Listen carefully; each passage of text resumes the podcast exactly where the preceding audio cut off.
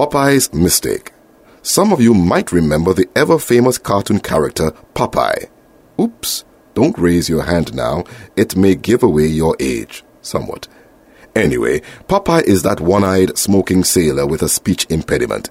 Oftentimes he would be taken advantage of, especially by Bluto, until at last he would resort to eating his spinach, thereby reversing his fortunes. But why wait till the enemy came upon him?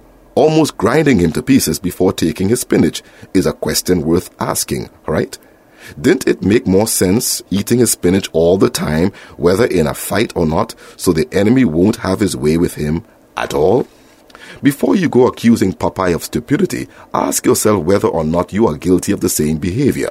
Don't we sometimes wait till we are in a real deep mess before we call upon God or seek to get close to Him? Champion fighters are always in training, and their diet oftentimes complements their training. As believers, we too are always in a fight. Therefore, we must be stocking up on our spinach. I, I mean, the Word of God, so that Bluto, I, I mean, Satan, would never have his way with us.